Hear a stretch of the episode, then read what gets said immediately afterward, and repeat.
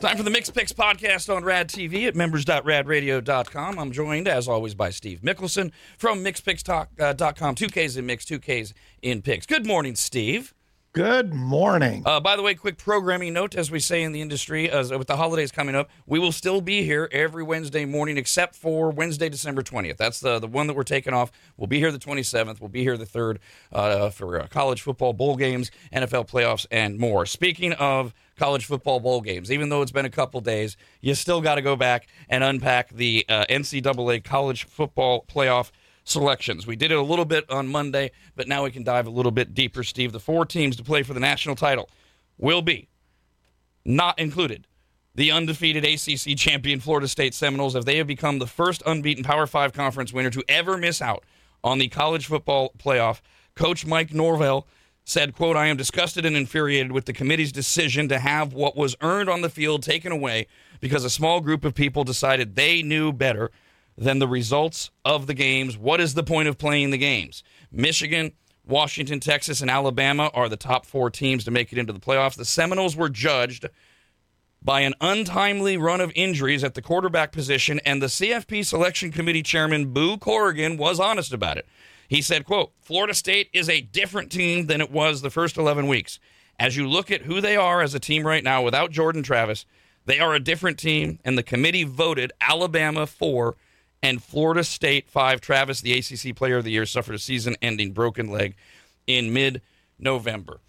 And I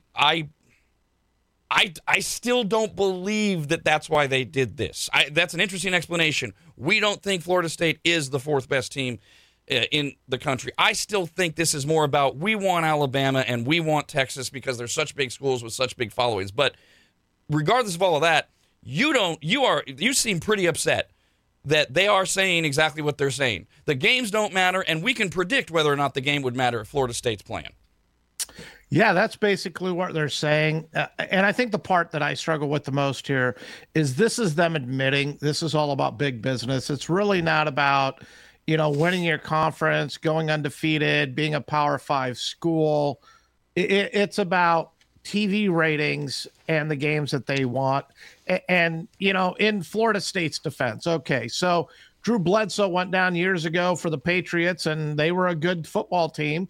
Well, at the time, Bledsoe's down, okay, let's write off the Patriots, but a guy named Tom Brady stepped in and took him to the Super Bowl. And you take the Rams years ago, and Trent Green went down, okay, the Rams, they're not going to be the great team we thought they were going to be, so let's kick them out. But then we watch Kurt Warner step up and lead the Rams to the Super Bowl. So who's the committee to determine if the backup quarterback can play or not?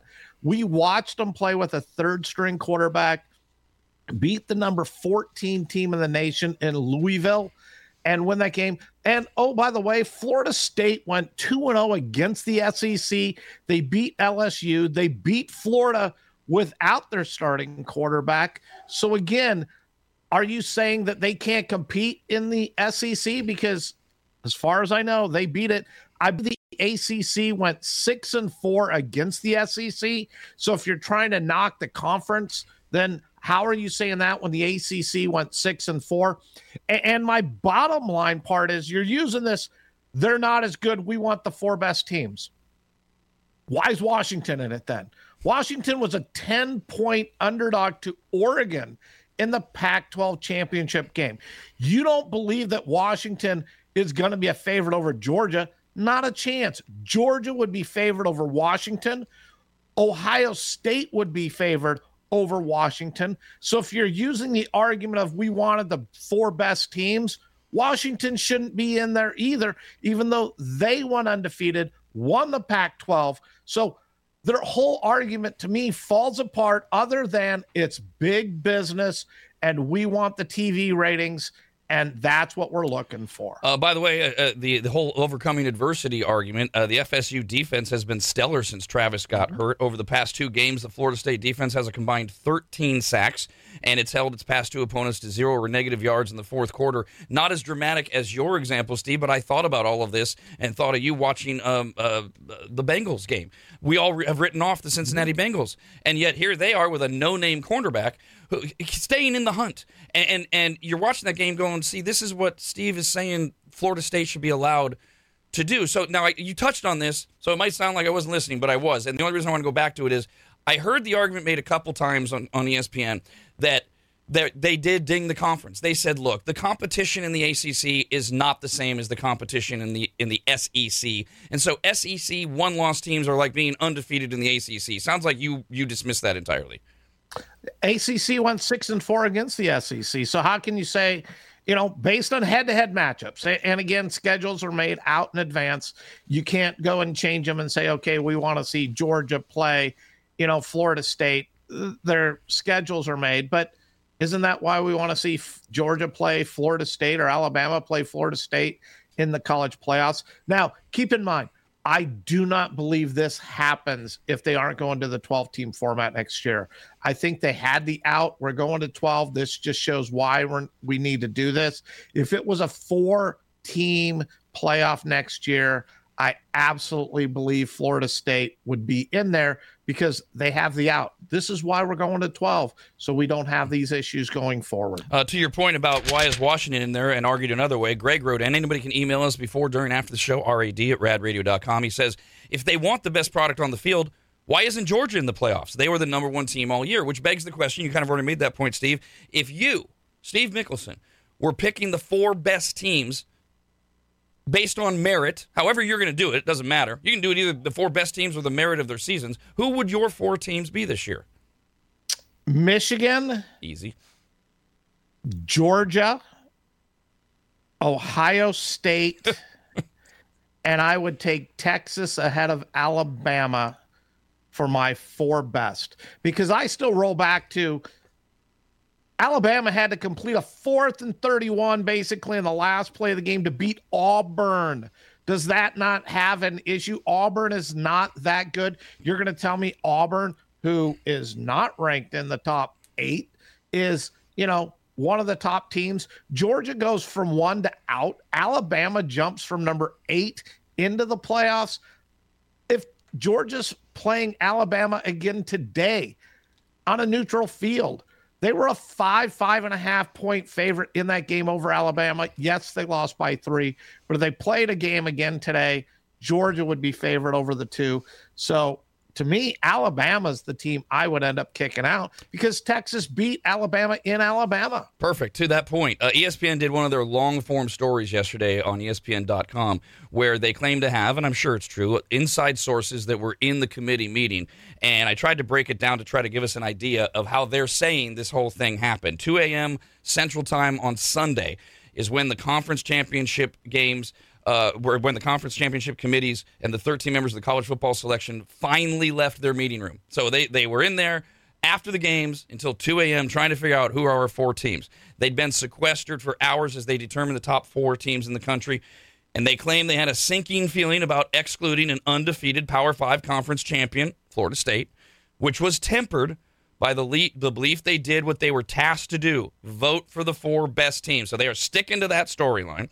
One committee member told ESPN, quote, all of us had the emotional tie of, holy crap, this is really going to suck to do this. We talked about that over and over, and we kept coming back to, are they, Florida State, good enough with what they have to win a national championship? And it just kept coming back to, we didn't think they could. And it doesn't sound like you think that Florida State could win the national championship either.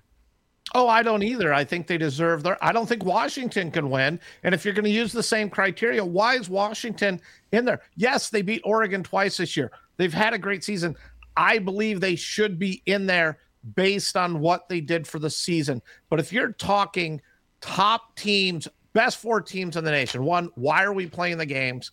Because then it really doesn't matter. It's all based on who we feel are the best 4 teams. And you're never going to convince me that Washington head-to-head is going to be a favorite over Ohio State. You're never going to convince me that Washington is going to be a favorite over Georgia if they played head-to-head next week on a neutral field. It's not going to happen. And if that's the case, their whole argument falls apart. because at the end of the day, if you really want to know who the public feels is better, look at the point spread. Because if we hang as a bookmaker a bad line and everybody takes the other side, that point spread will move to that team being the favorite.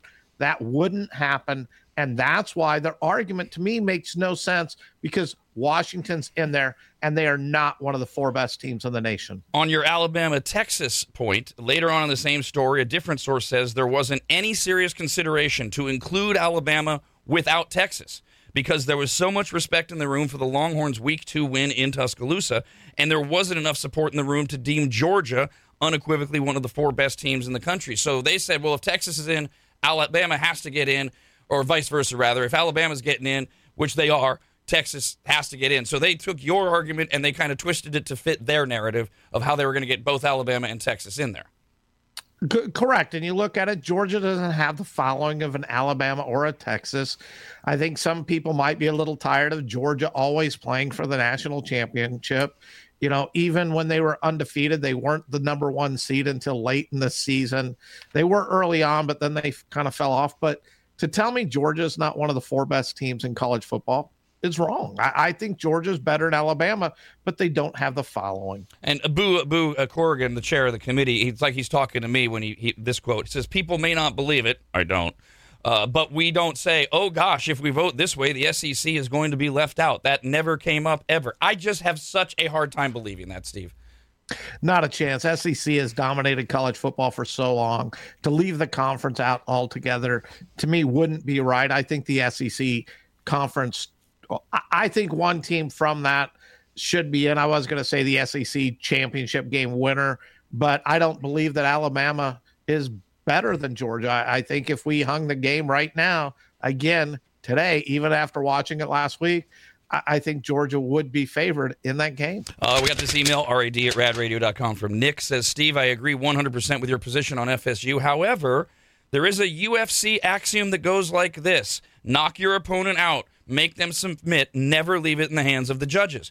FSU left their fate in the hands of the judges by struggling all year to squeak past inferior opponents, even with their healthy star quarterback. If they stomped all these scrub teams into oblivion and made them look like they didn't belong on the field with them, they wouldn't be in the position they are. What about quality of win, margin of victory, things like that to consider? I understand that, but not every team's going to have their A game every single week. I don't think anybody went out and played flawless football the entire season. 49ers, to me, are the best team in the NFL. We watched them lose 3 straight games. The goal is to win your game, play enough good competition, and your opponents, and that strength of schedule does play a factor. You need to play some opponents, and that's what I used to say. Not only do you have your conference games, but you have to play quality opponents, you know, in your non-conference. Florida State took on LSU. Florida State took on Florida. I mean, LSU at the beginning of the year, they played them, I think, week 1 or week 2. Actually, I think it was week 1. LSU at the time was like a top 10 ranked team. They were a team that was seriously considered playing for the national championship, and Florida State beat them handily in that game. So, you know, the end of the day, you need to go out and win. And without their quarterback, hats off to the Florida State defense. As you said, their defense stepped up, said, hey, look, we know our offense isn't going to win this game. We have to get the job done. Their defense did. And I just feel sorry for Florida State. You know, the players on that team, they were perfect. They went 13-0, won their conference championship and their conference, and to just be let out. And again, I go back to, if it wasn't expanded playoffs next year, we wouldn't be having these discussions. And you've made it clear that where you think Alabama should be. And I suppose then that the only thing you might be surprised about is that the margin isn't bigger. On Sunday, I don't know where it is now, the Michigan Wolverines opened as a 2-point favorite over Alabama for the CFP semifinal on New Year's Day at the Rose Bowl. I'm betting you think that should be bigger. I think it's going to be a competitive game. They opened a 2-point favorite. It's actually down to 1.5 right now. Wow. But I think a lot of people are caught in on the Alabama. Oh, they just beat Georgia. You know, they've been winning every week for their last 11 games. I think it is. They're riding, I think, an 11-game winning streak. And they're just, you know, Alabama's really loved. And I do think there's a certain part of the public out there that's looking at, oh, Harbaugh cheated, Michigan shouldn't be there. And I think there's a little hatred towards Michigan off of that end as well. You're a Michigan guy. Are you confident in Michigan it being a close game, but Michigan's going to take Alabama down? I believe if they're going to be the national championships, they need to win this game. Obviously, if they don't win, you know, I'm stating the obvious here, they don't advance. But I think Michigan, and I've been saying this all year, I think Michigan's the best team in college football. They have arguably the best offensive line in college football. They have a lot of offensive weapons. They can run the ball when they need to.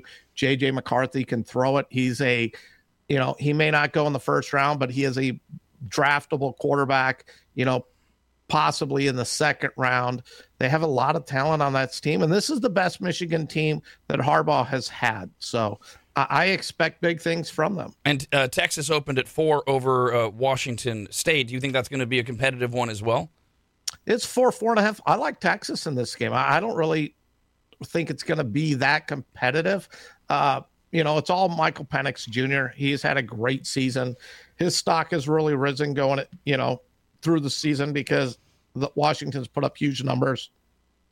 But Washington doesn't get the respect because, again, it's about their offense and they can score quickly. I just don't think they are a well-rounded team. I don't believe they're one of the 4 best either. You know, and I keep going back to Ohio State. I think Ohio State would be favored over Alabama if they were playing Alabama in the college playoffs too. And Ohio State took care of business all season long except for their loss in Michigan on the road. Other than that, Ohio State didn't have any, oh, we got to throw Hail Mary on 4th and 31s to get in. They didn't have any of those ugly losses, or like Texas getting blown out by Oklahoma, you know, in the Red River Classic in a neutral field. Ohio State didn't have any of that. They won all their games. They really weren't in trouble of losing any except the Michigan game. And again, no one even considered Ohio State into the college playoffs. They were the first one of the 7 out. So you've been saying for weeks that you like Michigan, and you just reaffirmed it, to win the national championship. Could I take all of your logic and twist it back on you and make that sports fan argument to you? Okay, fine. Michigan beats Texas. They're the national champions, but they didn't really beat the best teams in college football to win. So, you shouldn't be that proud of the championship. Yeah, that rolls back to back when I was a kid in Illinois. I remember the Pirates in '79 won the World Series, and the Cubs at one point during that season swept the Pirates in a series. Or was that, see, the Cubs swept the Pirates, so they should be the world champions. But you know what? You got to get it done for the whole season. You got to beat all of your opponents. And just because you may have one flat game, you know, that does come back and bite you. So if they win it all, Michigan is the national champion. The legitimate national champions. Absolutely. Now, I've always said I cede to you on college football. You are a much bigger fan of it, and boy, do we need you, because we got a few emails, including this one from Matt, that came in this morning, because this is being discussed a lot. It says, with hearing that numerous college athletes are hitting the quote-unquote transfer portal, can you please explain the process? If a quarterback enters the portal, do other colleges put in a claim for them, and then the athlete picks what school they want to go to, et cetera, et cetera? So, Steve, can you give us like a 30,000 view? This is a new thing. What are we in, the 2nd or 3rd year of the transfer portal? What exactly is it? How does it work? They go into the transfer portal, and basically it's like coming out of high school. You're now free to go and meet with the different universities and the college football programs and figure out what school you want to play for. They go into their recruiting process of, hey, let's bring you here. But end of the day, it's really about the money. Hey, we're able to offer you $1 million if you come play at Notre Dame. Oh, well, we're at Ohio State. We can give you $1.5 million. Oh, but we're at Alabama. We can give you $2 million. And at the end of the day, I think really what you're seeing from these good players coming out of the transfer portal, they want to see what their worth is. They want to see how much money they can make on these NIL deals. And that's what they're doing. They're meeting with the universities in order to find out how much they can make for this upcoming season. And that's where they're ultimately going to go. So you already have a school. You're the quarterback for Ohio State, to use a topical example. And you can just, is there any eligibility? Do you have, or can you just say, I'm going into the transfer portal? You can just say, I'm going into the transfer portal. We watched Sam Hartman. I mean, he set all these records at Wake Forest, but we know Wake Forest is never going to go anywhere. Well, he did what he could do at Wake Forest, so I'm going to go into the transfer portal. Oh, look at that. Notre Dame is going to give me $2 million to go play quarterback for Notre Dame this year, and they have a chance to play, you know, and get into the college playoff championship. So I play on a good team. I'm making $2 million. Why am I staying at Wake Forest? And this is the part that worries me as long-term. These schools that are on the smaller end, the Wake Forests, the Vanderbilts, the Nevada, Renos, they're not going to be able to compete. They can't have the money. So what happens to these football programs when everything is about paying the best players to go play in the Big Ten, the SEC, the Big 12, and what happens to those bottom feeders? Okay, you're Northwestern. You can't compete. You can't pay the money that Ohio State and Michigan can. So are you really going to stay in the conference? And how much fun is it if you know that you never have a chance of even competing? So I think there's a lot that's, you know, college football is going to continue to change over the next several years. Now, for people like that are tertiary or maybe they're getting into college football, when you keep saying these schools are going to pay their athletes, and you alluded to NIL, which stands for name, image, and likeness. What exactly? They're not. It's not traditional like you get paid in the NFL. How is it that these schools are now openly saying we're going to give you $2 million? Now, basically, the boosters come out and they offer money. And in the olden days, it used to be that, hey, look, I got a job. I'm Charles White, and I got a job turning on the automatic sprinkler system at USC, and I worked for the university, and that's how I got my money. And I'm just throwing Charles White out there because, you know, there was questions on him back when he played for USC. I'm not saying he actually did that. But instead of getting side deals and working for, you know, auto dealers and stuff like that, they're going to come out for their name, their image, their likeness, and we're paying you to be a football player or a basketball player or soccer, baseball, whatever, for the university, because we want to use your image, your name, your likeness for advertising. And it's their way of being able to pay players to come play for them. And in that sense, since they're paying players, the schools with the deeper pockets that are able to raise the money are the schools that are going to be the best, because I'm a college kid. Why am I going to go play for free at Wake Forest when I can make $2 million at Notre Dame? It doesn't make sense. It's a better program. It gives me a better chance to move to the next level, and I'm making money. So, as you said, college football is going to continue to evolve, and we don't know a lot about this proposal, but it sounds like from what we do know, it's going to make it even more weighted in the direction that you're talking about. The NCAA president, Charlie Baker, unveiled a proposal yesterday in a letter to Division I schools, which is a proposed shift in governance that would effectively enable big money athletic departments, like the ones you're talking about, to directly compensate athletes by allowing each to create an enhanced educational trust fund that would funnel money to athletes. So this is above and beyond. The proposal would also allow those same schools to branch off and make their own rules, which sounds like the Wild West of college football, surrounding roster size, transfers, and the NIL issue, among others. There's still a lot to be learned about the NCAA's proposal, but the big takeaway, says ESPN, is the NCAA is opening the door for big money schools to branch off from everyone else and directly pay their athletes. That, to me, without a lot of information, Steve, sounds like what you just described on steroids. Absolutely. Okay. And I'm going to go off record here slightly. Shouldn't Reggie Bush be demanding his Heisman Trophy back? Uh-huh. I mean, they went after him because his parents, you know, got a place in San Diego, and USC supposedly paid the rent for their house, even though it wasn't a very extravagant house, but it was a living, you know, home for them. And now we're looking at this. Now, the clause that's in that proposal, if you go down into that fine writing in the clause, it also says that money must be equally distributed to men and women. Mm-hmm.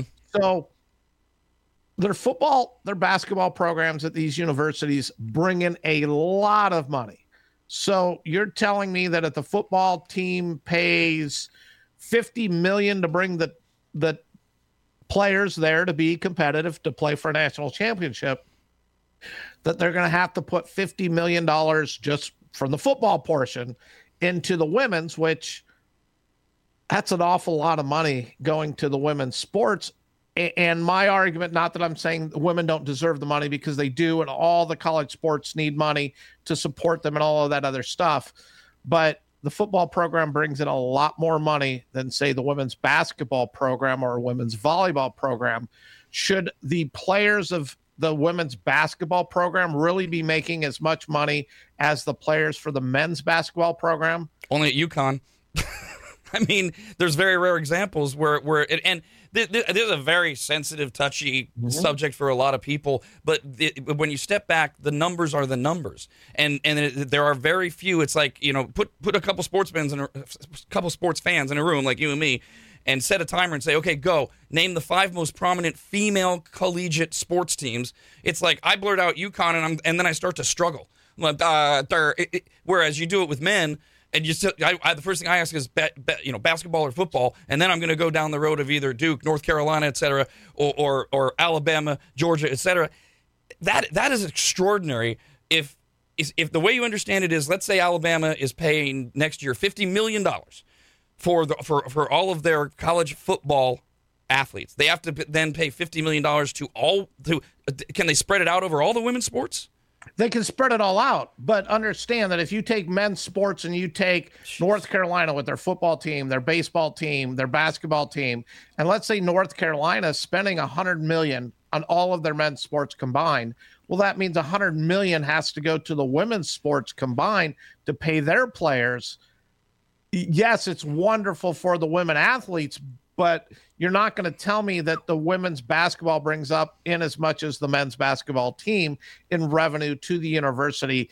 And that's where I think you're going to have some issues there. And so then you're going to get the school saying, oh, well, we're going to put it there, but then we determine when we give it to the players, but then we choose not to. I just think there's a lot of issues that can really go there, because the way I read the article is the school puts it in a so-called trust fund, but then the school decides when they're going to release it to that player. Well, who's to say they ever fully have to release it? And I just think you can get in a lot of trouble there as well. I think the idea is interesting. I'm not a big fan of it, because I really think this turns into basically booster professional sports for college. You know, A&M, who has an unlimited sources, you know, they're going to be paying as much as anybody anywhere. And we see it when they pay $75 million to get rid of their football head coach and just swallow that contract. I mean, how much are they going to put into players to play? And if you're a Northwestern, a Stanford, a Vanderbilt, how can you even think about competing? So to me, these schools are going to have to drop out of those conferences and have to go play at a lower level. And what are we going to end up with then? Maybe 40 college football programs that are at the elite, and then everybody else. So we're going to have like Division One will be on steroids, because it'll be all the teams that can't compete at this level, and then Division Two will be what Division One, you know. So we go to Division Four. There's got a lot to work out with this, and we need it will know more when we know more, and then we'll know what a mess this is going to be. Caleb Williams is not going to play in the Holiday Bowl. He's widely expected to forego his senior season, declare for the NFL draft. He's been projected number 1. But first, does it matter that he's not playing in the Holiday Bowl? No, not at all. And another reason I believe they need to expand the college football playoffs is because we want to see these top prospects play in bowl games. That's the whole purpose behind it. We want one more time. It's a big bowl game. You know, when I was a kid, the bowl games were huge, the Rose Bowl, the Orange Bowl. Nowadays, unless you're in the college football playoffs, I mean, you don't even see fans going. And if you're not in the college football playoffs and you're a top player like Caleb Williams, Drake Maye, why are you running a risk of getting hurt? You're not going to. So you don't see any of the top players play unless they're in the college football playoffs. So expand the college football playoffs so we see the best players play again. So the even though the NFL draft isn't until mid-spring next year, draft season starts for a lot of people now that we're in that lull before the bowl games. When it comes to the NFL draft, Steve, how do you approach it? I've always heard there's two ways to look at it. The team whoever's next up on the clock, the team should fit their need is one argument. We need a defense. We need to fill a defensive hole. Who's the best defensive player? The other argument is take the best player. Which one do you come down on? Because the best player in college football might not be the one that fills your needs. If you need a star quarterback, but the best player in college football is Marvin Harrison Jr., do you take Marvin Harrison Jr. as a wide receiver if you're Steve Mickelson, or do you take the quarterback you need? I fall under the take the best player available. I figure I can move my roster around enough to accommodate things. Everyone is so big on let's go get the star quarterback and let's use the first round pick and a high pick for the star quarterback. And we see so many of them not pan out in the NFL. But if you don't have a good offensive line, and a good defensive line, I mean, I've said for years if Peyton Manning, and I believe Peyton Manning to be one of the greatest quarterbacks to ever play in the NFL. But if Peyton Manning or Tom Brady played for the Detroit Lions, you know, early on in their career, we wouldn't even be talking about them. They wouldn't even be Hall of Famers. You have to have a line that can block people. We saw it with, you know, David Carr when he came out with the Texans years ago. He was sacked like 158 times in his first three seasons and just couldn't perform anymore. And he was a number one draft pick. You got to protect the quarterback, first of all. Then you have to get good pieces. I believe if you protect a quarterback, you can have you still need a good quarterback, but you can have a game manager until you can then go out and get a good quarterback. And not a slam on Brock Purdy, but, you know, you look at the Brock Purdy, you got the weapons, you got the offensive line, and Brock Purdy looks really good in that 49ers offense. Would Brock Purdy look the same way in the Arizona Cardinals offense or the Carolina Panthers offense? Probably not. So you need to get those linemen and the other parts to make it happen. And it's not a slam against Brock Purdy. I think he does an outstanding job for the 49ers, and I give him a ton of credit, and I don't believe – all the criticism he gets is not deserved because he's still the one who has to go out and make the passes. But a quarterback by itself with no other weapons, like Bryce Young in Carolina, they got nothing. They got no running game. They got no wide receivers. They have an awful offensive line. The guy's got no chance. So you've been saying for a good part of the year that you think Justin Fields has not gotten a fair shake in Chicago and that maybe it's not a good fit, et cetera. And it sure does seem like, based on off-the-field comments, that they all kind of feel that way. Looks like the Bears will have the number one pick because they actually have the Carolina Panthers pick. Do the Bears, given your mindset, move on from Justin Fields, take Caleb Williams, or if you have a different quarterback you think they should take, or do the Bears take Marvin Harrison Jr., for example? I think I would sit back and, one, they got to decide, is Justin Fields their guy or do they want a different quarterback? I think you got to test the market. What can you get for a Justin Fields? Because if you can get a second-round draft pick or something like that for Justin Fields, then, you know, move him on, bring in a Caleb Williams, because I don't believe it's a good fit with the current coaching staff and personnel. But if the best you can get is Justin Fields for a fourth or a fifth round draft pick, you know, you're basically giving away. And I will tell you, I'd be one of the teams sitting there saying, look, bring on Justin Fields like the Cowboys did with Trey Lance. Let's find out. It doesn't cost us anything. Chances are a fourth or fifth round draft pick is not going to make or break our season. And at the end of the day, that player is probably not going to contribute to the long-term success of our organization. So why not take the flyer? But I would, with the current Bears setup, I would draft a quarterback. I would look to move Justin Fields. And because I also have my draft pick in addition to the Panthers, I hope that I end up third and I can get Marvin Harrison third and I can get that top-notch wide receiver to go with my quarterback. And then I got to figure out, because, you know, I have X amount of money, hopefully, in my bankroll, and I have to go get protection. I got to go find some linemen to block. And that would be a big part of the decision, is exactly where the Bears wind up with their pick. Right now, like if the season ended today, they're at fifth, but they have the first one with the Panthers. So, first of all, let me go back. Is Caleb Williams the best quarterback in the draft still to you?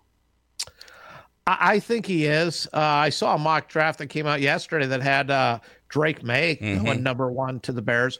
Drake Maye is much more of the pro-style quarterback, where Caleb Williams is the dual threat. He can run and he just can make things happen, you know, more in like the Patrick Mahomes type thing.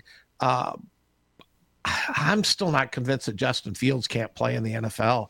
I still like Justin Fields. I would love to, if I was the GM of the Bears and had the right head coach and the right offensive scheme, I'd love to be trying to trade that #1 pick and just get a big haul with like 3 #1s, still pick in the top 6 or 7, and then have a couple more #1s down the road to really build my team out long term. And I'm not convinced that Justin Fields can't get it done if you get the supporting cast. There are, of course, there's a lot of wild speculative stories out there under the storybook line of, first things first, hire Jim Harbaugh to be your coach mm-hmm. and make the whole system different and let Jim Harbaugh find out if he can do with Justin Fields what he did for a little while with Colin Kaepernick and go down the path that you're talking. And so there's all these, you know, questionable things, but the Drake Maye story, he has shot up on people's draft potential board, and the most of the mock drafts that I saw preparing for today's show where the Patriots pick second presume that Belichick will still be around, which I know you and I aren't sure of for another season, but a lot of people have Belichick liking Drake Maye for exactly what you said. He's more of the traditional professional style quarterback and would fit in better with Belichick. That is all kind of, I don't know how moot that is for you and me, because the Belichick staying in New England storyline is getting harder and harder to believe.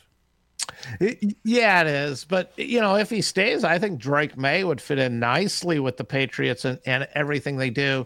And back to the Bears for a second. And you've heard me say this over and over and over again. It all comes down to ownership. Bears have bad ownership. Yeah. They're not going to make the right football decisions. Thus, I don't believe they're going to make the right football decision to put their team in a position to be successful for an extended period of time, even though they are so draft rich this year.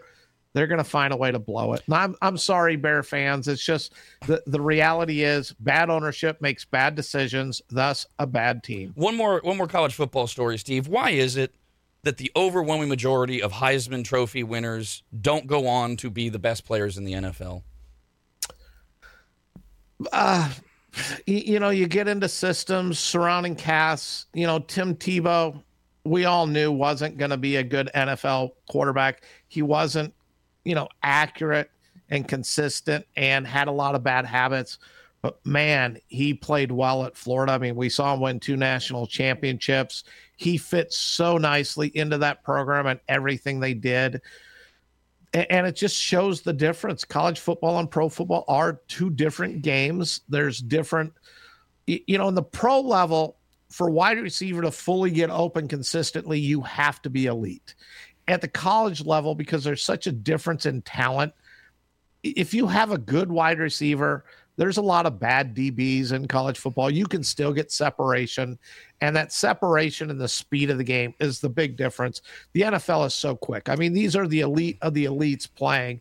College football, there's a lot of players who will never play in the NFL that you're facing every single week. And if you have a good coach and you have some good players and some good skill players, you can exploit those weaknesses of those opponents. It is wild if you've ever been to, say, an elite college football game. I've been fortunate enough to go to a couple, including Texas against Oklahoma, a couple of the Red River shootouts. The difference between the speed of that, which is extraordinarily faster than high school football, but then when you go to an NFL game and you're seeing it with your own eyes, because you're so right, it is so fast, which is, and I think a lot of people conflate or confuse. The NFL draft is where teams are predicting whether or not you're going to be good in the NFL. The Heisman Trophy is just about, were you the best in college football? It'll be announced on Saturday. There's 4 finalists. LSU's Jayden Daniels, Oregon's Bo Nix, Washington's Michael Penix, and Ohio State's Marvin Harrison Jr. I keep hearing, and what I've seen of him, it's hard for me to argue, that Marvin Harrison Jr. is the best player in college football. He sure comes from great stock. Does he deserve the Heisman Trophy, or who do you have winning it? Well, Marvin Harrison is hands down the best wide receiver.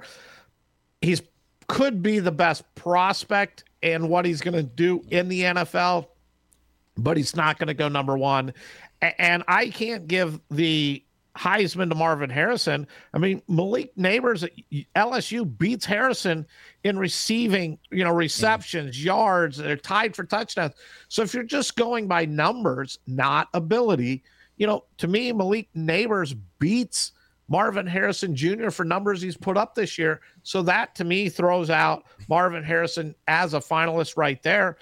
You know, Penix has had a great year. He threw for the most yards, but he had 9 interceptions, only 33 touchdowns. Jayden Daniels had 40 touchdowns, 4 interceptions. Bo Nix had 40 touchdowns, only 3 interceptions. I'm not pleased with the Heisman finalists. I don't think anybody other than Harrison's really, of these 4, is going to go to the NFL and really be an impact player. But, you know, right now I would probably lean towards Jayden Daniels as my Heisman, even though he didn't throw for as many yards. You know, he's got a 208 quarterback rating. He had 10 rushing touchdowns. He really was a dual threat for LSU. But then again, LSU was never really an elite team, never in the college football championship talk. And so it wouldn't surprise me if Penix and Nix finish higher than Daniels. But if you just go by numbers, to me, I would probably go Jayden Daniels, but I can take Bo Nix also. Michael Penix Jr. to me is just because Washington's undefeated.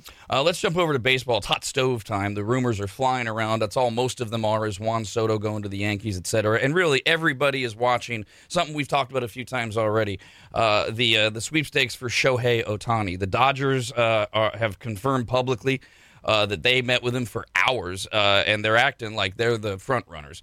Dodgers manager Dave Roberts divulged that the team met with Ohtani at Dodger Stadium for a few hours last week. There have also been meetings, we're told, with the Blue Jays and the San Francisco Giants. Team officials won't confirm on the record, but they also won't deny it either. The Blue Jays, the Angels, and the Giants, according to reports, are firmly in the running for the Shohei Ohtani sweepstakes. Along with the Dodgers, the Cubs have balked at Ohtani's price tag, which all the word is he is sticking to, he and his agent, 10 years, $500 million. And if you're not even willing to get into that ballgame, you're not in the running for a guy who won't be able to pitch for all next year, and we won't know if he'll ever be the same. But, hey, he gets to hit for you. How do you see the Ohtani thing going, Steve? Yeah, I would not be in the Ohtani sweepstake. Yes, he is unbelievable. He's as much fun to watch as a player as we've had in a long time. I mean, you could say that he's the best player to play Major League Baseball since Babe Ruth. I have too many questions with it. You know, this is his second torn, you know, collateral ligament in 5 years, which is a hybrid version of the Tommy John.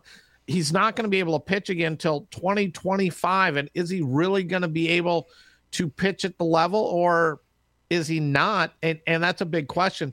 To shell out $500 million for a two-way player that you really don't even know if he can pitch anymore. And wherever he plays, he's got a DH because he can't throw. So this first year, he's going to be DHing. $50 million for a DH? Just... oh, my gosh, David Ortiz is like, give me a bat. Let me get back in baseball. And it really is. A lot of it's got to be the motivation behind why you're doing it. Because if you're doing it for like instant money, if you sign Shohei Ohtani, and these are all major market teams, you're going to get an influx of season ticket sales. You're going to have fans going, oh, my God, this is it. This is gonna be... But then you've got to continue to win.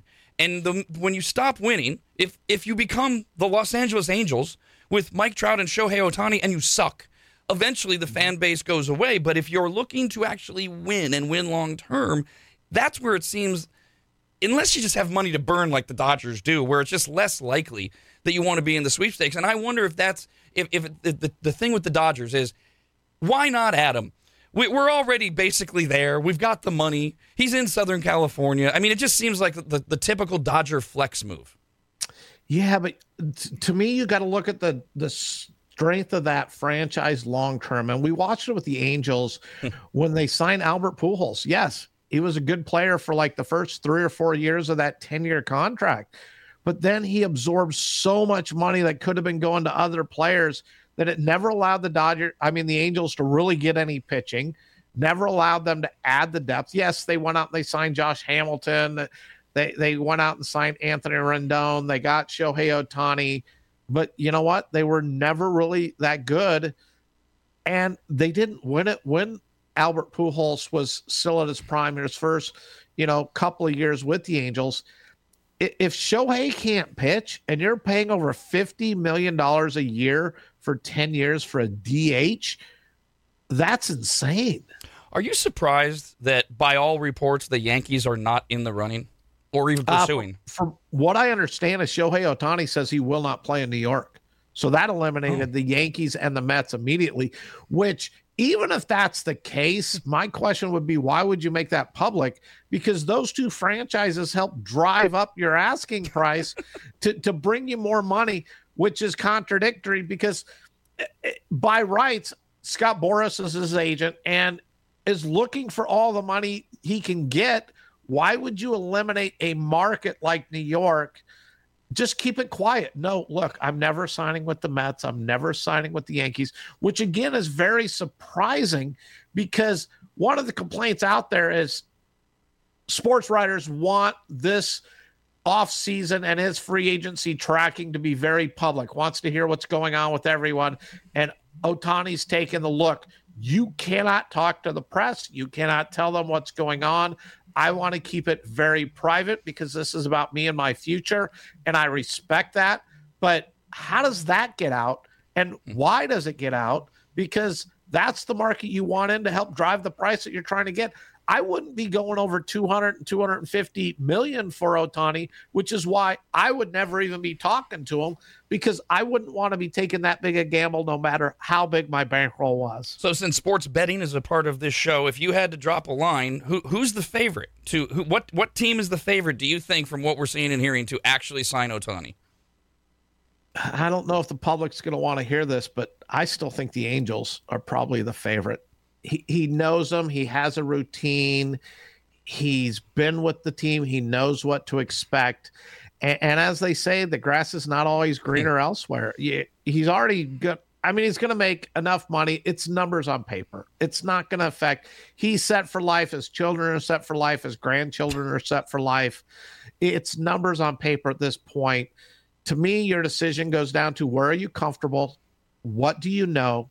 And that's why I think the Angels are probably the favorites. I think the Dodgers have a really good shot, and I'd put them number two just because it's still kind of the same area. Hey, he may not have to move. I don't know where he lives or what he does, but it's still in the general area, even though Anaheim is, not like 20 miles down the road. It is a little bit to get to Dodger Stadium from Anaheim, but, it's still the same general area. Well, we talked recently, Steve, about you just you're in Las Vegas and you just had the Formula One race. First year, they've got some bugs to work out, but Vegas has become this mecca, and you're sitting right there in it. You got the Super Bowl in February. NFL Commissioner Roger Goodell was at a brunch yesterday and was congratulating the city leaders for the image shift that has helped the city land the league's championship game, and says you really have become sports town USA, which it's already the entertainment capital of America. And now, yesterday, we find out that the NHL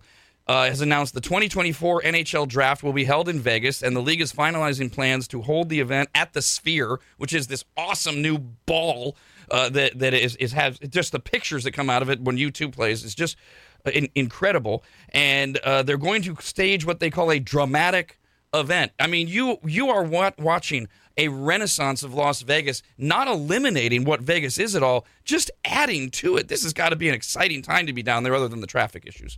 Oh, absolutely. It's becoming the sports capital of the world, without a doubt. I'm looking forward to the NHL draft on it because I can see the top half of the Sphere from my house. So you got to believe with all the graphics they're doing that they're going to show the logo. This is the team up. So you're going to be, so I can sit and watch the draft on from my balcony and just kind of keep an eye on it just by looking at the Sphere. And okay, the New York Rangers are up. Oh, this is the player they select because the player's picture is going to go up on it.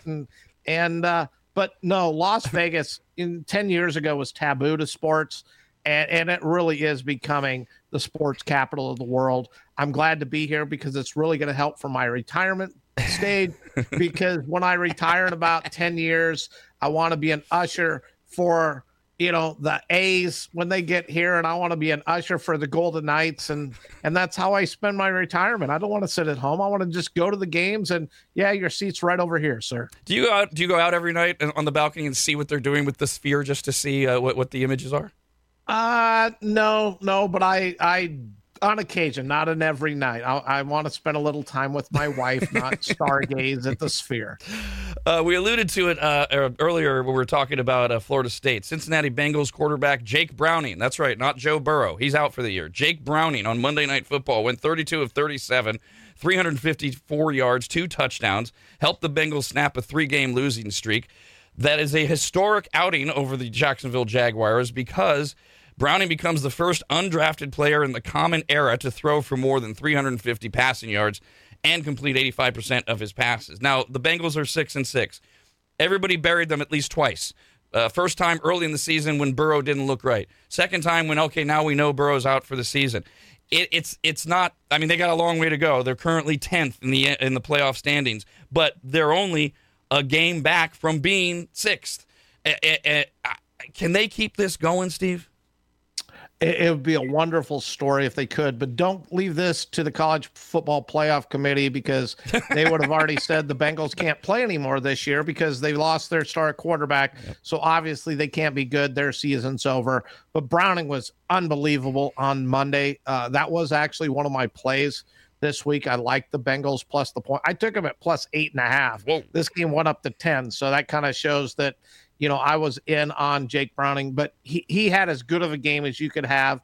As long as Mixon's able to run the ball and take some pressure off of him, I think the Bengals will be all right. But I don't put him as a serious contender. You know, the teams ahead of them, the Browns, yes, I think they could be better than the Browns, better than the Steelers.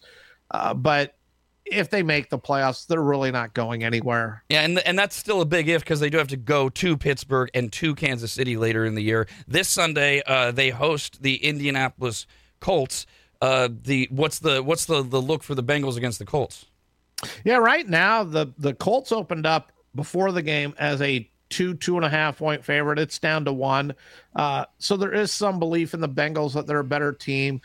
But this Colts offense, I mean, they've been able to score all year. It's just whether or not they turn the ball over. When they don't turn it over, you know, they tend to win the games, and they've been a surprise all year. I've never really considered them as a really good team, but, man, they just keep getting it done week after week. But I will be rooting for the Bengals in this spot. I hope Jake Browning has another big game. I think the Bengals are a more talented team, but and I'll be rooting for the Bengals, but this right now to me is a game to stay away from my, you know, the way I look at this, just because I'm not sure the Colts should be favored on the road, but I'm not sold that the Bengals are the team we lost Monday. They might be closer to the team we saw get blown out by the Steelers the week before. Does this Jake Browning story turn into, if he continues to play well, he's too good to be a backup, and then some other team somehow lands him in a trade, signs him to a huge contract, and then we find out in the second season that he's not all that, Daniel Jones? I can absolutely see that happening. You get caught up in the hype. Everybody loves the backup quarterback because when he steps in, you know, there's usually not that much pressure on him. They play really well. But then when they get thrust in the starting role after time and there's game film out on them, you then suddenly start seeing that, you know, there's a reason he was a backup. And Josh Dobbs is one of the players I would point to. You know, Joshua Dobbs comes in, wins his first 2 games for the Vikings. He's using a very simplified, you know, playbook because he doesn't really know the offense. So let's keep it simple. Let's play to his strengths. They opened it wide open. They started throwing their whole playbook at him. He hasn't been the same quarterback since. And now you're watching him go, nah, great story, but there's a reason Joshua Dobbs has been with 7 teams in like 4 years, and he's a backup. Now the Bengals, they beat the Jacksonville Jaguars, who I think you've been higher on the Jags than I have. They seem to me like a team that'll make the playoffs and not go anywhere. And they've had a few forkers, and then their quarterback, Trevor Lawrence, which he's kind of the team, similar to the Joe Burrow thing we thought.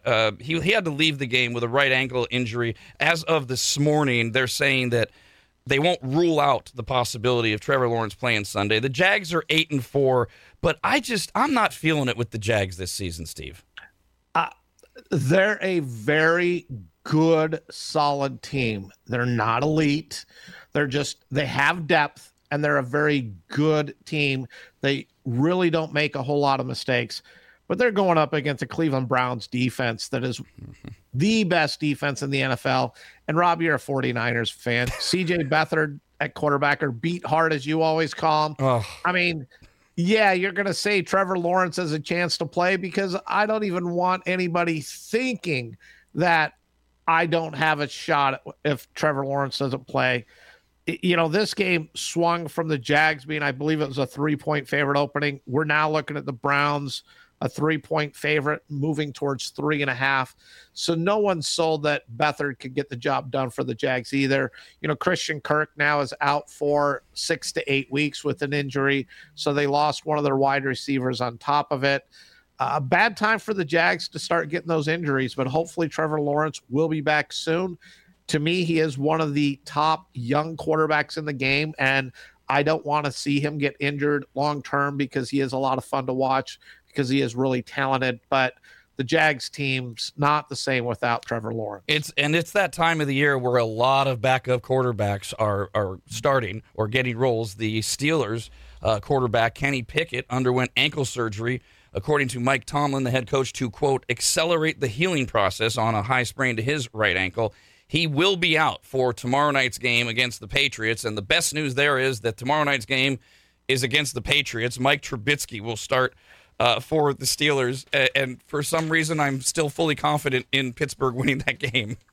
Yeah, it's just this Patriots offense is so bad. I believe the Patriots have given up the fewest points to their opponents since week 9, but yet they haven't won a game. I mean, we watch every week. They give up 10 points and they still get beat because their offense is that bad.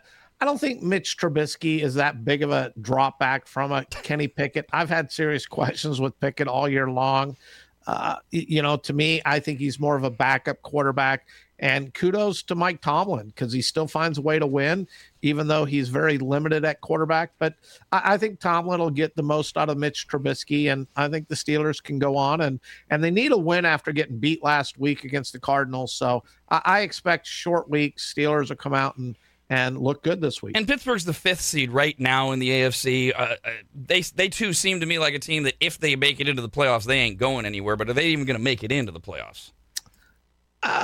Well, if 9 wins gets you there, I mean, Tomlin always finds a way to be above 500, but they're not going anywhere. They are not good at quarterback. Trubisky at times has looked phenomenal in his career, but there's just so many games that are just clunkers. It just doesn't look good, makes really bad throws, really bad decisions. The interesting part for this game for me is this total is 30.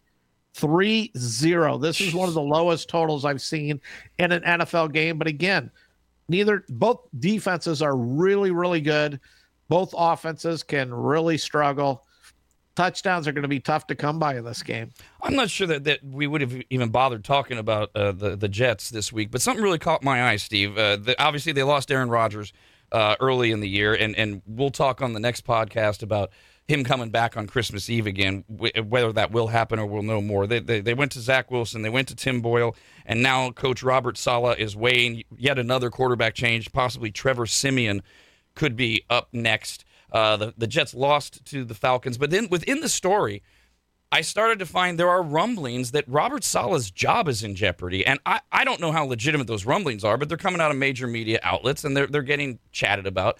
And look, I know I love Robert Saleh. He's a former Niner guy, and I liked him when he was with the Niners. I find that to be ridiculous, given the Aaron Rodgers injury. I mean, is that fair chatter? I think it's New York chatter. Oh. I don't think he should really be on the hot seat at all. Anytime a team's got to go to 4 quarterbacks, you can't have expected them to really be in the playoffs. Their whole season was based on, you know, Aaron Rodgers being their quarterback and being one of the top teams in the NFL. When he went down on his 4th play of the season, out for the year, come on. The expectations for the Jets went right out the window. The thing I find interesting is Tim Boyle, who started the last 2 games for him, was released. So they're looking at Trevor Siemian, but they went out and they signed Brett Rippon to be the backup quarterback. But out of nowhere, Zach Wilson is stepping in, and Zach Wilson will get the start this weekend. Thank you, Aaron Rodgers, who went out on a podcast yesterday and stated, which, and again, Aaron Rodgers lately, some of the things he's been saying, I've agreed with very much so, because there was a story that came out that Zach Wilson was like, they were looking to go back to him, but he wasn't going to go back into the starting quarterback, you know, and you just, he wasn't comfortable. Why would the Jets release that? And, you know, I'm sorry, even if I'm mad at the organization, you're giving me an opportunity to start for him again. I can showcase what I can do. He's going to start. And Aaron Rodgers called the Jets media and the Jets organization out for that. And Zach Wilson was announced as the starting quarterback today. So thank you, Aaron Rodgers. Wilson should be the starting quarterback. Yes, I'm not pleased with him. He doesn't look good, but he's far better than your options. And thank you for that breaking news. I had not seen that it was officially announced that Zach Wilson is starting. You said earlier, so I already know that you believe the best team in the NFL right now is the San Francisco 49ers. They go out, they take care of the Eagles without much fanfare last weekend. And we talk all the time that sports betting is so prevalent now in all of the sports, and so everybody's in bed with each other, and ESPN has this thing called ESPN Bet, and they've changed their odds. They now have the Niners a 3-1 favorite to go all the way and win the Super Bowl. They've got the Chiefs and the Eagles down to 5-1 odds. Now, you have said all year, and we saw it happen during the season, Steve, the key to the Niners' success is they have to stay healthy. And I actually started doing a fun thing in my head of if you had to pick the worst person to get injured, like right away you know it's Christian McCaffrey, and you start to think, well, okay, if one of the big six have to get injured, who do you want it to be? You've said before that you think they could still go all the way if Brock Purdy went down, if they had to rely on Donald, or whatever his name is, Darnold, Sam Darnold, to step in. Are you? See, I'm always cautious, like you are with your Lions. Because it's like, it feels like the NFL is really feeling it. They're really feeling the Niners. That they are like, they're anointed if they stay healthy. Are you that overwhelmingly confident in them? I have been before the season started. I felt they had the best roster in the NFL. Christian McCaffrey going down would be a serious blow to this offense. To me, Samuel would be number two because I don't think they have the depth at wide receiver to really overcome and beat these elite teams. You know, Bosa used to be a very big concern when he wasn't playing. That defensive is nowhere near as good as they can be. They went out, they picked up Chase Young. So where I think Bosa still is a major, major part of that defense, I don't think it's as big as it would have been if they hadn't added, you know, a couple of players to that defensive line rotation. The Niners are so good. They have a system. It's tough to cover everybody on that offense and their defense. They have all pro players at all three lines, defensive line, the linebackers, the secondary. You know, no other team in the NFL has that depth and that strength, you know, everywhere on the field. And that's why I've believed in the 49ers the entire season. And I still do. Just got to stay healthy. We got an email here from, I know what it said, but I wanted to give the guy credit. Oh, there it is. Robert wrote in, rad@radradio.com. Says, Rob, do you and Steve both see the Niners go on a 12 or 13-game win streak to win it all? This kind of ties in everything, beating the Eagles, and then if the Eagles were to lose to Dallas, then can the Niners get the number one seed, which at least they get the week off, the first week bye. And if you look at their schedule, Steve, they've got Seattle, who we'll talk about in a moment. Then they go to Arizona. Christmas night could be a Super Bowl preview when they play the Ravens. And then they've got the Rams to round up the season in San Francisco. I mean, the Ravens game is the one that stands out. But let's do, again, the 30,000-foot thing. Do you see the Niners winding up with the number one seed and they would have to win out or not?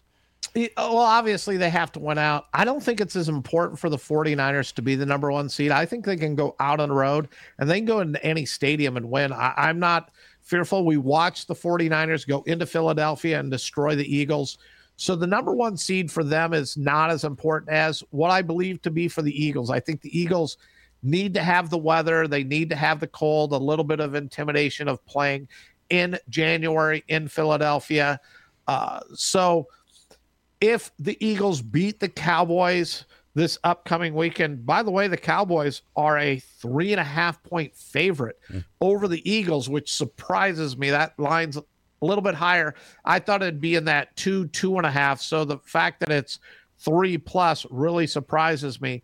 But if the Eagles go out and win that game, then to me, the Ravens game isn't that important because the Eagles are going to have the number one spot. You don't want to lose in December. It is Christmas Day. It is a non-conference game. If you're going to lose, that's not a bad loss for the 49ers, but I would like to see them just run the table and go undefeated the whole rest of the season, and I think they're strong enough to do that. Now, this Sunday, they've got the Seahawks, who have been going the wrong way, but it's always a rivalry game. These two teams still don't like each other. What's that game look like, Steve? Yeah, it's 10.5. There are a couple of 11s out there for the 49ers, a big number for a divisional game. You know, the Seahawks have played the 49ers tough in the past. So for me, it's tough to lay those kind of points. If I was looking at it, I'd look at the Seahawks. But the Seahawks team's had some injuries, and they're just not the same team that they were early on in the season. And the 49ers clearly are the better team. Pretty much for all of these games, the Niners can pretty much, you know, dictate the final score. It is a divisional game, so I don't expect the Niners to have a letdown. You can see teams have letdowns after a huge emotional win like the 49ers had last week. But being a divisional game, I don't see the 49ers doing that in this spot. So it'll be a good game. I'm hoping the Seahawks can keep it close because I know the betting public's going to be all over the 49ers. Speaking of the betting public, back to ESPN Bet. They came out with their favorites to win the NFL MVP. And going into last weekend, Brock Purdy was 9-1. To win the NFL regular season MVP behind four players. When they came out Monday after the Eagles loss, or the Niners beating the Eagles, however you want to phrase it, Purdy is the favorite at 3-1 to win the MVP. In the legitimate world, at least at Caesars Sportsbook, Brock Purdy began the season as a 45-1 long shot to win the MVP, and he did attract significant betting interest. Adam Pullen, the assistant director of trading for Caesars, says that Purdy winning the award would be the worst-case scenario for the house, given all that. He's my guy, but I don't see Brock Purdy as a legitimate MVP candidate. Am I wrong? I agree with you. I mean, normally the team that wins the Super Bowl, the quarterback for that team should be the odds-on favorite to win the Heisman. I just don't think that, you know, Brock Purdy gets the respect he deserves. I think he has done a phenomenal job. I like the fact that he's airing the ball out a little bit more. But I just this morning was watching a clip from, you know, Micah Parsons does a podcast, and Micah Parsons was hinting towards he could make the throws that Brock Purdy is making, saying that Purdy really isn't that good. I'm sorry. You know, look, Micah Parsons can do pretty much anything he wants to be, but I struggle a little bit when you tell me that Micah Parsons could be the starting quarterback on the best team in the NFL ahead of the guy who is the starting quarterback. So yes, Micah Parsons far, far more talented than me. And who am I to question it? I just see it as some disrespect to Brock Purdy and what he's done. I mean, Trey Lance is on the team with Micah Parsons. Trey Lance couldn't get it done. So how's that relationship when Parsons is saying he's better than Brock Purdy? Well, Trey Lance, why are you even on this football team? If I am as good as Brock Purdy, you really have to be terrible to be on this team. So there was talk in the middle of the season, it's kind of died down, that if we're going to stay with the clear best team in the NFL, that Christian McCaffrey might be a candidate for MVP. I mean, who do you think is right now the legitimate front runner for MVP? Man, I hate to say it, but I think Dak Prescott's got to be right there. Numbers. You know, just the numbers he's put up against these bad teams. And at the end of the day, without Dak Prescott, I don't think the Cowboys are sitting where they're at. So you can use the argument of, well, the Cowboys wouldn't be at 9-3 right now or whatever it is if they didn't have Dak Prescott. Brock Purdy, we've seen when Samuel out and McCaffrey out, they lost 3 games in a row. And that's where it makes it tough. I personally believe Christian McCaffrey is the most valuable player on the 49ers. I think he's the player they can afford to lose the least for that team. But quarterbacks always get the nod, and it's sad, but I think Dak Prescott and or someone else will win it before Brock Purdy will win it. We were talking before last week, before the Eagles-Niners game. The Eagles are one of these teams that just have not quite seen like they're clicking on all cylinders. And we saw the other team, the Kansas City Chiefs, not click on all cylinders again. And they lost to the Packers 27-19. We'll talk about Jordan Love and Green Bay in a minute. What about Kansas City, Steve? I know that you started the season, rematch of the Super Bowl, Niners beat the Chiefs. I don't know the Ravens seem like the only elite team in the AFC right now today, but that could change after the weekend. Who knows? But the Chiefs just don't seem like the Chiefs. Yeah, they're not. They're making a lot of penalties in critical situations, and they've not been effective in the red zone. I mean, we pretty much picture the Chiefs as a team that can score on anybody at any time, and that just hasn't been the case this year. They've been out of sync. They've had some costly penalties, some turnovers, and they're just not the team we've grown so accustomed to seeing. But, man, they still have Patrick Mahomes. And as long as he's healthy and he's on that field, I can never count the Chiefs out. What about Sunday? This was a game that a lot of people circled when the schedule came out. It's late in the season, two AFC behemoths, but they're two AFC behemoths that seem to be kind of stumbling towards the finish line. That the Chiefs host the Bills. Yeah, to me, both teams need a win here. Watching the Packers beat the Chiefs, I expect the Chiefs to come out and fully ready to play this game. The Bills, if they lose this game, their season's pretty much over. So they can't afford to lose it. But I'm not sold the Bills are the elite team or even a very good team this year. We see it with their record. They're not in they're not in the playoff picture as of right now. And KC needs the win. So I like KC in this spot to beat the Bills. They're only a 1.5 point favorite. Ooh, I like that. KC is one of the best home teams in the NFL, so you're basically with that line saying that the Bills on a neutral field will be favored over the Chiefs. I'm just not buying it. Mm-mm. I like that. I like Chiefs and giving up 1.5. That seems like something to look at. Yeah, you're pretty much saying this is a pick'em game. Hey, who's a better team? I think the Chiefs at home are the better team in this game. Now, we talked a little bit on Monday about this, Steve. The Packers come out 27-19. Behind the arm of Jordan Love. Is this another one of those we buried him too soon? Even the GM of Green Bay, like 6 weeks ago, was publicly saying, we don't know what the future is at quarterback of the Packers. Now he's strung together three good games. It's about to be four because they play the Giants on Monday. There's a gift. Is Jordan Love, I think you said, you didn't think he was a starting quarterback in the NFL. Do you still think that? He's changing my opinion in the last few weeks.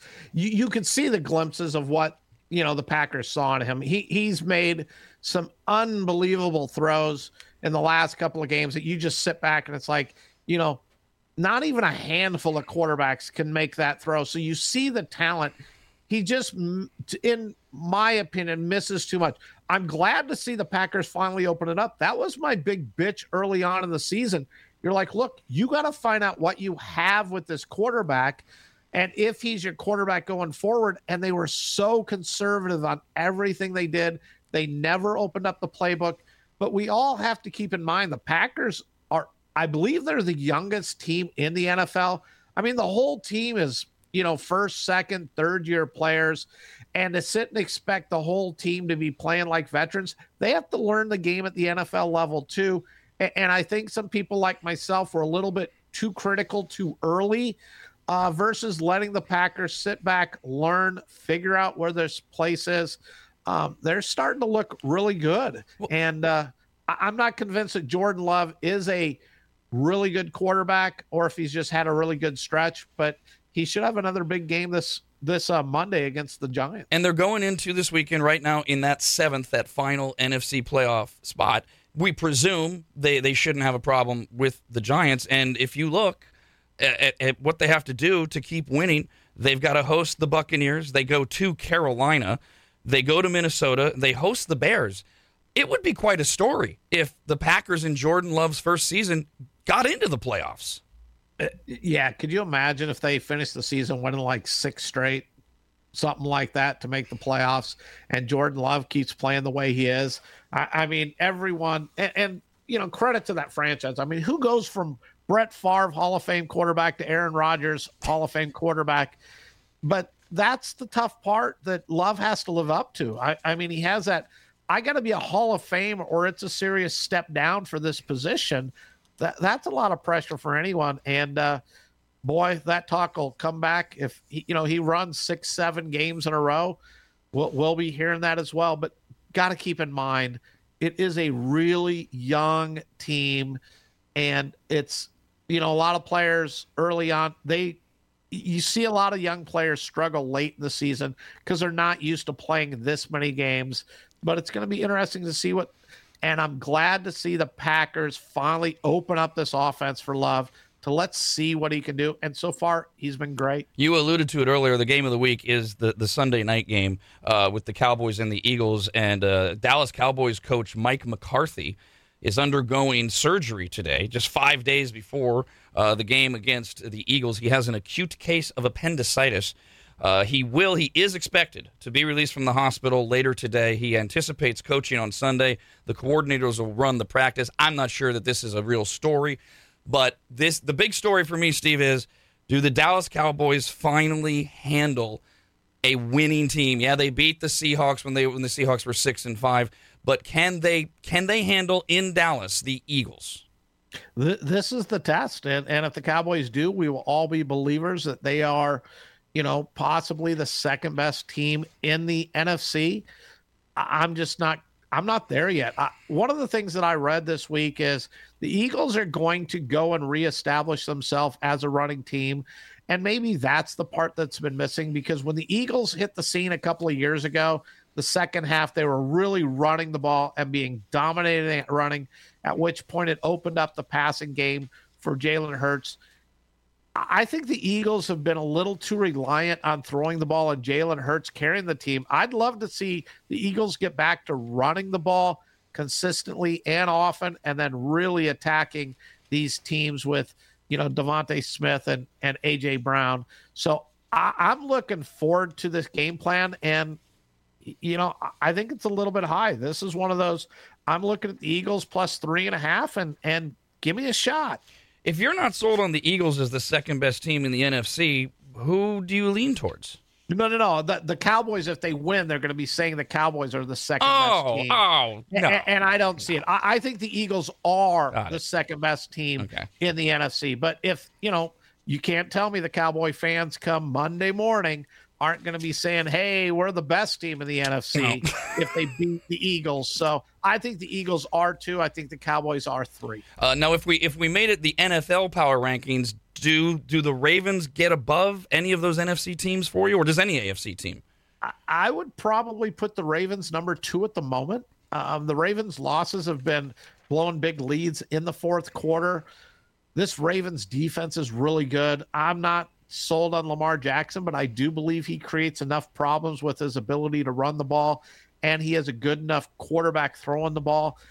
My bitch with Lamar Jackson is I think if they're down by 14, I can't see Jackson passing their way back into winning a game. And that's my complaint, is if they get down big, I don't think Jackson can bring them back.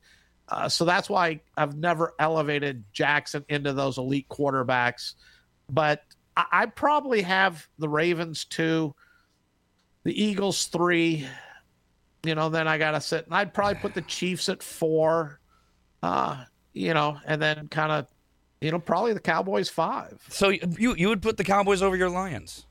Yes, I would. The Lions are really worrying me. The last 5 games, I believe it is now, just not sold. Their secondary is good enough to stop anybody. And then it becomes a shootout. So many things can go wrong if it becomes a shootout. Early on the season, the Lions were, you know, using strength and power and intimidating and just beating the other teams up. Their defense isn't able to do that anymore. And you see it. And these teams are able to move the ball pretty much at will against the Lions defense. They have to address their secondary in the offseason. I think their front line is very good. I think their linebackers are decent, but that secondary really having trouble covering people. And it's a big weakness. And you're not going to beat the Eagles or the Cowboys, you know, if you can't stop a team. When you look at the full Week 14 schedule, I mean, you've already given us the gift of the Chiefs. You're laying out 1.5 at home against the Bills. Is there anything you would advise people to be looking at from a sports betting aspect where you're going, that has a lot of potential? Well, I can tell you, I'm looking at the Thursday game. I think the Patriots, as bad as their offense is, anytime you see a total of 30 and you can give me 6, 6.5, and who knows, by game time, I might get 7 points. You already know they're not going to score. So if I can get 7 points, just keep it close. Hope it's a field goal game. You know, I'm worried a little bit about the Lions against the Bears. By rights, the Bears should have beat them a couple of weeks ago. I am looking at the Saints against the Panthers. Panthers are awful. Oh. They just are. The Saints last week, they came back the second half against the Lions. It's just that offense really isn't very consistent, and the Saints' defensive line's banged up. Man, I keep falling. I am looking at the Buccaneers. I do like them a little bit because I'm not sold they should be a dog to the Falcons. But the Falcons are at home, and they're 2.5-point favorite here. I think the Buccaneers are a better team. You know, the Falcons are sitting in first place in their division, but this whole division's a mess. I mean, I expect if you can get to 8 wins, I'm not saying 9, get to 8, you're probably going to win this division. Oh. Other games I'm looking at, you know, the Raiders +3 against the Vikings. It's tough for me to play the Raiders because at times they just really can let you down. But I'm not convinced the Vikings should be a 3-point favorite in that game. I do like the Chiefs -1.5. I do like the Eagles at +3.5. Those are the games that I'm looking at right now. We got this email, red@radradio.com. We're talking about the NHL draft is coming to Vegas. You've already got the Super Bowl. The A's are coming to Vegas. You had F1. And I mean, the answer to this question is already yes. We just don't know the other parts of it. This is from Townsend. He says, does Steve think that Vegas will be getting an NBA team at any point? And if so, who might make that move? I mean, once you get the A's, you've got 3 of the big 4 sports. And it seems to me inevitable, unless you've heard something otherwise, eventually an NBA team winds up in Vegas. I don't know when. And do we have any insight as to who it could be? Yes, I believe the Vegas is going to get an NBA team. Vegas is building a NBA arena capacity on the south side of the strip down towards South Point, etc. Of course. I believe it's already been passed, and they're just going to start building it. So I would believe the NBA will be here probably about the time the A's get here. I'm hoping it's an expansion team. I really am. And one of the things that I think was so great about the Vegas Golden Knights is because it was an expansion team, people didn't have their loyalties to other teams. I'm a Red Wings fan, but I love the Golden Knights. The Golden Knights are, you know, 1B for me. Part of the problem, I think, with the Raiders, and it is the NFL, but people already have loyalties to other teams. I think when you come as a fresh franchise, it's a lot easier for the locals to get behind that team because, well, I've been a Rams fan forever, or I've been a Chargers fan, and that's why I can't root for the Raiders now they're in Vegas. So I'm hoping the NBA, and I believe all the major sports should have 32 teams. I'm not a big fan of the 30 because there's so much you can do with a schedule with 32 teams like the NFL has. You can get a 4-team divisions, etc. You can bring your playoffs to a certain part to where it's 8 as opposed to 7. So I'm hoping the NBA brings an expansion team, but they will be here, I believe, before 2030. I have not heard this talk recently, and I do know that the NBA has really gotten well and right with 2021 and the 2022 season. Their ratings are through the roof. Attendance is doing great. So maybe that's why it hasn't come up. But it was only like 5 or 6 years ago they were talking contraction in the NBA. Like, we got to get rid of a couple of these small market teams. Have you heard anything like they would be willing to go to, that they're ready now to go to 32? Because you're right. I hate that whole thing of it. You're always thinking, oh, which league has 30 and 32? Just go to 32. Correct. And I think they should. And, you know, I'm speculating on expansion. I haven't heard the NBA say it. But I've also heard the NBA say that they are not looking to go to Vegas because that's where they have their summer league. We're watching this in-season NBA Cup, you know, semifinals and the finals will be in Vegas Thursday with the finals on Saturday. The success of everything with Las Vegas. I think they're crazy to not go there. I think you kind of have to. It's so Vegas that they're already building the NBA arena too. That is so wild. We kind of gloss over this every time and then when we have time. We got a few minutes that we can answer this because people tune in and they hear a couple guys talking sports. They like what they hear. But Evan wrote in. He said, "Pretend I know nothing about betting because I don't." What does Steve do for work? What is Mixed Picks? The floor is yours, Steve. Well, Mixed Picks is I handicap the various games and I post what I like. You know, the various games with the point spreads, and I give recommendations on who you should be looking at to place your wagers. And you do it basically daily, if the events allow, right? I wish I could say it's daily. Right now, it's been much more the NFL. College football, I wasn't doing the best at, and, you know, it got difficult. The in-season tournament, I have posted some NBA games. I do post an occasional college. So it has not been as consistent as I would love to see it due to various reasons, but it's when I do like something, and I have been consistent posting NFL picks every Sunday. And I know your real forte is baseball. I mean, that's where you really shine. Absolutely. I am, bottom line, a baseball fan, number one. Although we talk about it, I just wish they'd get that strike zone off of my TV so I can enjoy the games again. Also, a guy named David wrote in, and I wanted to watch this before we talked about it, and I haven't been able to because other work things that I had to watch instead. And, Steve, I know you don't get to catch a lot of sports entertainment. You're busy. You're doing other things. Do you have Netflix, Steve? Yes, I do. Okay. Maybe you have seen this. Have you seen that they have a documentary called Bye Bye Barry about Barry Sanders? I think it's on Amazon Prime. Oh, is it on Amazon Prime? Okay. Yeah, I believe it's on Amazon Prime. I have not yet because I want to be able to sit down. I'm guessing it's 2 hours. I'm not positive it's 2 hours, but it's something I want to sit down uninterrupted, be able to watch, and know that my phone's not going to ring. I'm not getting called for work.